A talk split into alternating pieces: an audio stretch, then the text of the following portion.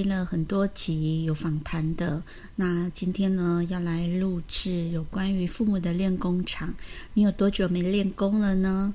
那在这段防疫假的期间，自己的状况如何？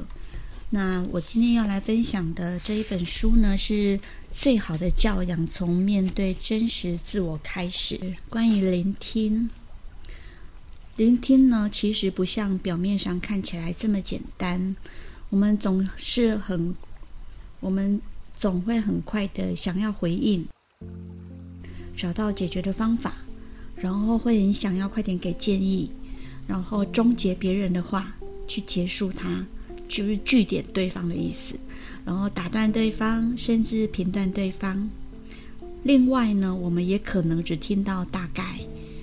听见文字而没听进意思，对不对？我们很常常这样。我们是否总能听到对话者的心声？你有听到孩子叫妈妈妈妈的背后真正的用意？到底是他真的有需求，还是他只是想要你陪伴，想要撒娇？听见真正的心声，其实是没那么简单。聆听呢，呃，聆听一个孩子说话，并不是在他面前告诉他“我有在听哦”。当孩子与我们面对相同的方向，像是在车上或一边做其他的事情的时候，他会说得更多。像是你们在煮菜啦、剥豆荚啦、削蔬菜啦、整理垃圾啊，或稍微在改造厨房的时候。动手做家具的时候，甚至你们一起打扫、整理碗盘，这些都是好机会。如果他需要说话，他会把握住机会。那当然，爸爸妈妈也得把握机会，去他正在呃不断不断说的时候，一起做事呢，其实是聆听言外之意最好的方法。这是在聆听孩子的生命。嗯，有时候我们在真正听见，通常都是在恍神之后，你才去想到说啊，他的意思好像是这样。或许他要告诉你的是一个事件，你有听清楚他在跟你说一个事件吗？他的事件可能是告状。可能是一场口角，然后他很想要你听到的是，你不会偏袒哪一方，然后父母有没有能力不做任何评论，只是思考他的感受，这感觉很难，但是你必须练习，所以请留意你的语调，也不要下定论，更不需要做任何诠释。而是用内心去连接他的情绪，然后把这份情绪说出来。所以其实你只是听的角色。那有时候观察一下，当你不做任何回应，不给出解决办法，也不主导任何对话的时候，问问自己：那你在想什么？你是在想别的事情，还是你就只是观察？有时候在只是观察的过程当中，你会觉得很有趣。你在思考，孩子也在思考。然后在你正在观察的时候，孩子已经想到解决的办法。所以，当你做出任何评论、评价或者给出建议的时候，有时候你会成为思考上的杀手。有时候你会很快速了、快速定义了对方的情绪。还有另外一种状况，就是当我们面临孩子的事件，而我们担心自己有情绪浮现的时候，你也会想要用各种方法中断对话，或重新掌控对话。我想这是很多大人拥有的惯性。嗯，如果当你面对孩子的情绪感到无能为力的时候，请你这么告诉自己，这边有几点可以思考看看。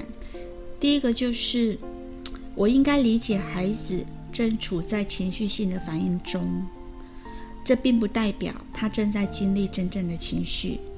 比如说遭遇不公平，他可能会害怕或悲伤，而不是觉得愤怒，或者他的情绪太过度、太夸张，这些都不是真的。如果他的反应过度或不当，可很可能只是一种寄生的情感。所以有时候自己感到无能为力是正常的，因为过度了。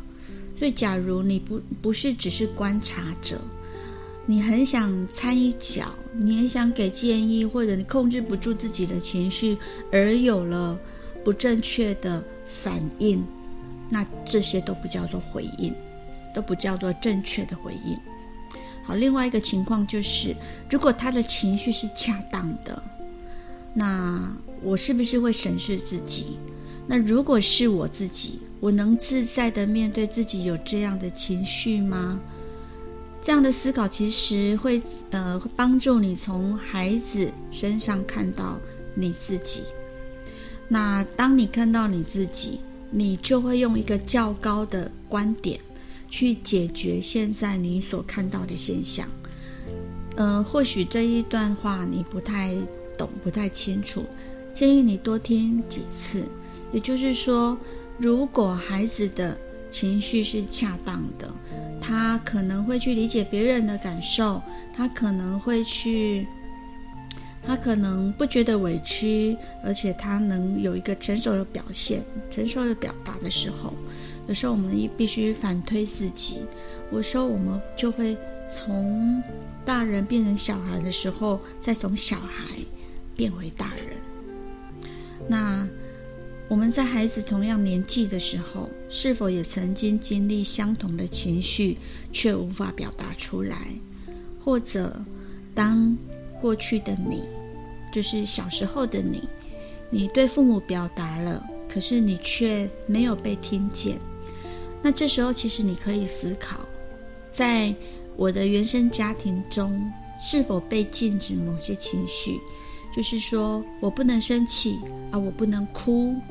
或我不能说出真正的原因，你被禁止了，所以也有可能因为你被禁止了，所以你常常压抑，而常常压抑的成人，有时候也会用同样的方式去不呃不允许孩子说出他真正的思考或想法。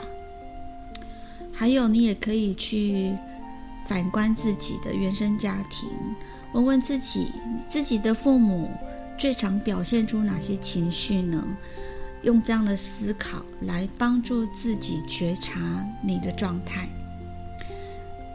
如果发现我们对孩子的某种反应，可能是由对原生家庭有意识或无意识的忠诚所引发的，就是你被教导那样，而你所呈现那样。你不被允许，而你也不允许你的孩子，这其实是一种，呃，忠诚的的一种情绪的遗毒。其实，应该要决定的是如何切断这样的忠诚，因为你长大了，就算你可以表达愤怒、表达生气或表达爱。就算我表达了愤怒或爱意，我仍就是我仍是这个家庭的一份子。这种情况下的忠诚，并不具备有正面价值，因为当我们感到害怕或痛苦的时候，会更加忠诚。我们更会像以前我们被养大的样子。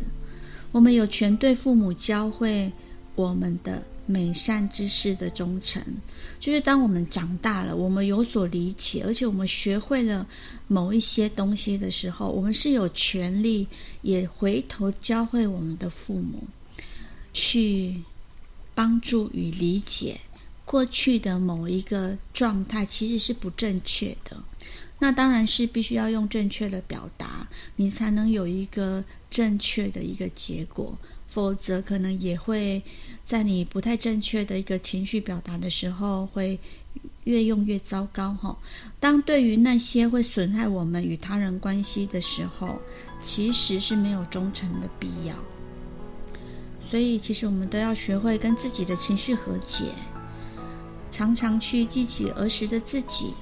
那时候，当我生气、害怕、快乐或悲伤的时候，感觉到什么？跟自己情绪和解，其实有很多很多的好处。我会呼唤我的感觉，并正视这样的感觉，同时也告诉自己我长大了，我可以远远地看见自己的这些情绪，而中断它、终止它，用更新与转化的方式来帮助自己。